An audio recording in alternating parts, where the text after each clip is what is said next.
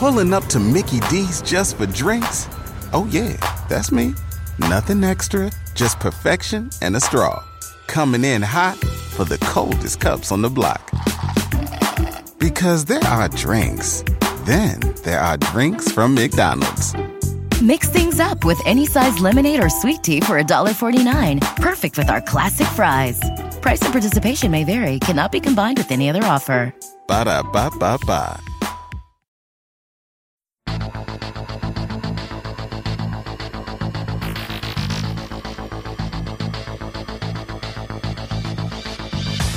Hi, everybody, and welcome back to Everyday Einstein's Quick and Dirty Tips for Making Sense of Science. I'm your host, Lee Phelan, and today we're going to learn about the basics of pH. In my last episode on vinegar and baking soda cleaning solutions, I mentioned that the low pH of vinegar makes it a really good cleaner. pH is one of those handy science terms that a lot of people use to describe things, but not very many people know what it actually means. For example, you might know that pure water has a pH of 7 and is considered neutral. You might also know that anything with a pH lower than 7 is considered acidic, and that anything with a pH higher than 7 is considered basic. But what do acidic, basic, and pH really mean? Before I answer that, I just want to thank the sponsor of this week's episode, Stitcher. With the free Stitcher Smart Radio app, you can listen to this and thousands of other podcasts on your mobile phone. Use promo code QDT and get a chance to win $1,000. So let's start by talking about what the term pH actually means. The exact meaning of pH is actually fairly complicated, which is probably why most people never bother learning what it really means. A simple way to think of it is as the inverse logarithm of the concentration of hydrogen ions in a solution, usually water. Now I know what you're thinking. If that's supposed to be the simple way to think of it, you'd really hate to see the complicated one. Well, just stick with me and we'll go through it step by step. Even though we might think of pure water as a collection of H2O molecules, that is, two hydrogen atoms bonded to one oxygen atom, that isn't always completely true. You see, oxygen has really high electronegativity compared to hydrogen, which means it really likes to take electrons from things. Imagine oxygen as a big bully roaming the schoolyard, trying to beat up other molecules and trying to take their hydrogen atoms from them. Sometimes this happens in pure water.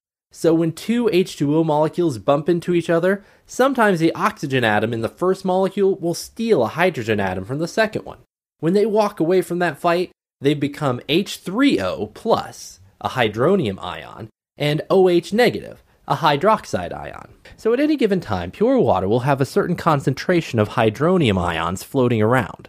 Now sometimes these hydronium ions will lose their extra hydrogen, and that hydrogen just floats around as a hydrogen ion. When we're referring to pH, we consider hydronium and free hydrogen ions to be the same thing.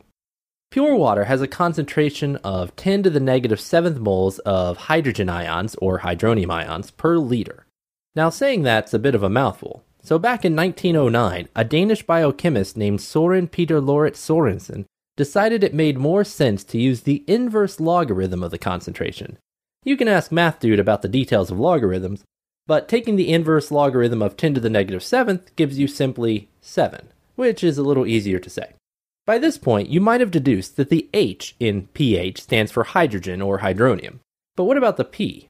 Well, the sinister truth is that nobody actually knows what Sørensen meant the P in pH to stand for. Depending on whom you ask, pH might stand for potential hydrogen, partial hydrogen, or power of hydrogen. In fact, some scientists think that the P doesn't really stand for anything at all.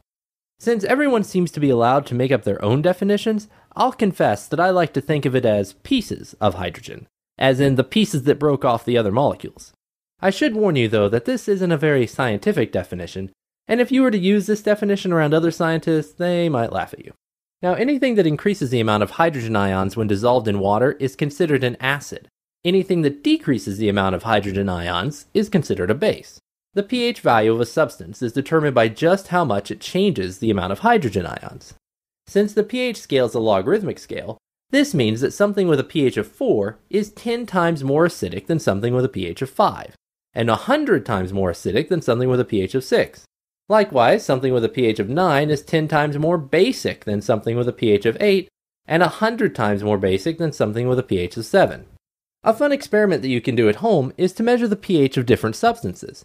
While most of us use litmus paper in school to test pH, many substances that occur in nature can act as pH indicators, usually by changing color.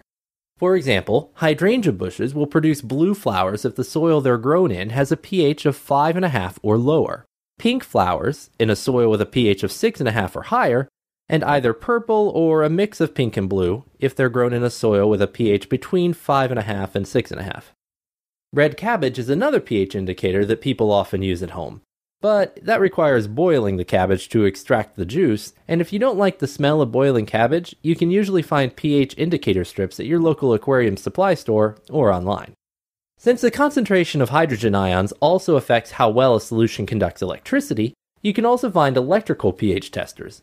However, some of the cheaper instruments are notorious for being very inaccurate. Once again, I'd like to thank Stitcher for sponsoring this week's podcast. They have a great app called Stitcher Smart Radio that you can use to listen to this and thousands of other podcasts. It's available for almost every smartphone, from iPhones to Android to BlackBerry. Just go to their website, stitcher.com/QDT, and when you get there, click on the promo code box and enter QDT for a chance to win $1,000. Well, that's all the pH fun for this week. Next week, we'll talk more about the special qualities of acids and bases. If you like today's episode, you can become a fan of Everyday Einstein on Facebook or follow me on Twitter at twitter.com/QDT Einstein. If you have a question that you'd like to see answered on a future episode, send me an email at everydayeinstein@quickanddirtytips.com. Until next time, I'm Lee Phelan, your host for Everyday Einstein's Quick and Dirty Tips for Making Sense of Science.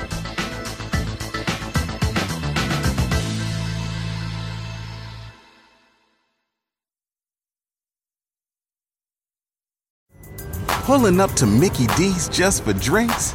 Oh yeah, that's me. Nothing extra, just perfection and a straw.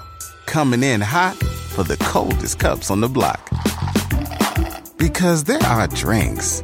Then there are drinks from McDonald's. Mix things up with any size lemonade or sweet tea for $1.49. Perfect with our classic fries. Price and participation may vary. Cannot be combined with any other offer. Ba-da-ba-ba-ba.